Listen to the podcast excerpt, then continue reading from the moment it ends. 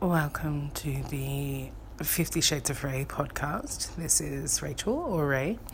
Um, and I am podcasting on my own, which is something that I was not expecting. Um, well, I say on my own. I have my two pugs sitting next to me, one of whom snorting and the other who's uh, licking the sofa because apparently it is delicious. I had an amazing night last night. I had a truly incredible night with two of my friends where we just laughed for hours.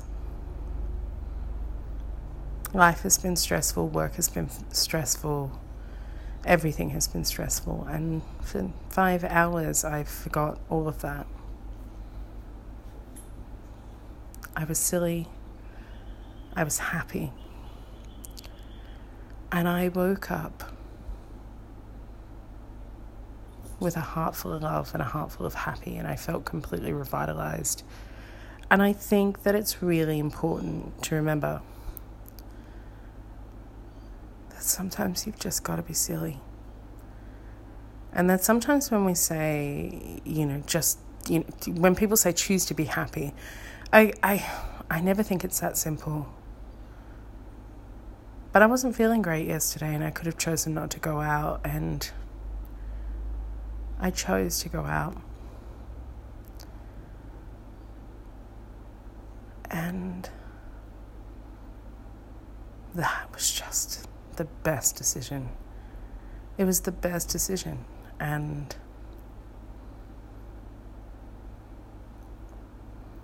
maybe that's what I need to do more. The more I feel like I want to stay in and and fall in, the more I've got to go out. It's funny when you're somebody who preaches. Oh, I don't think I preach, but there are probably others that think I preach about it. When you're somebody who preaches body positivity and loving the skin that you're in,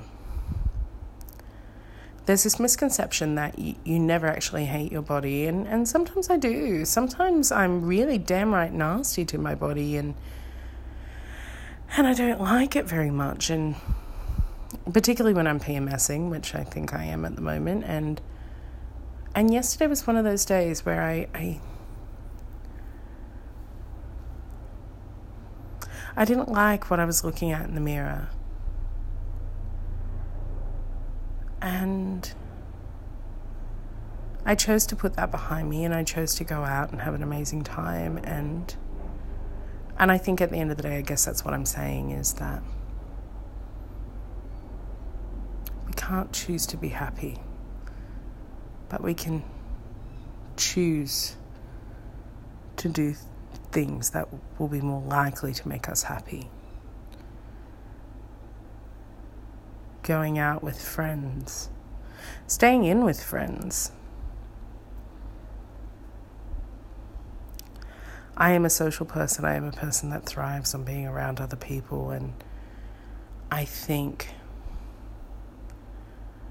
that is my.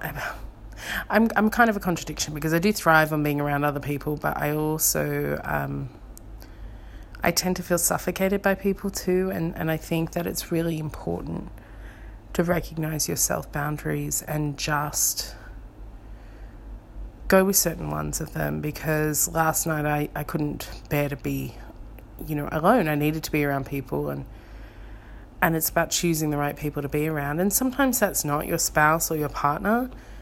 Um, sometimes it's around friends or people that you barely know.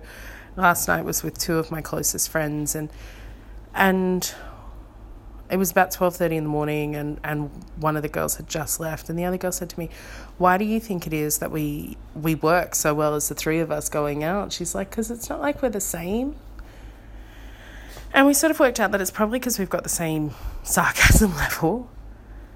But there's just no drama. It's not about going out and picking up. It's not, not about going out and looking great. It's literally about getting to see two people that you adore and that you know you're going to have a good time with. And I think that mindset, going into it knowing that you're going to have a good time with somebody, always helps. And oh, hang on, my pug's just come over to lick me.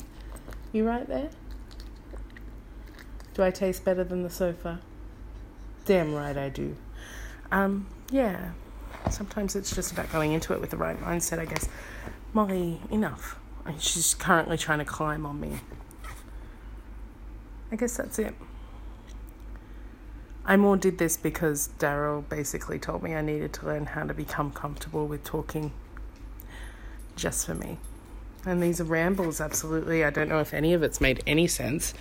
And I'm currently trying to prevent the pug that's trying to crawl all over me to crawl all over me. So, um, yeah. I guess I just publish and we go from there.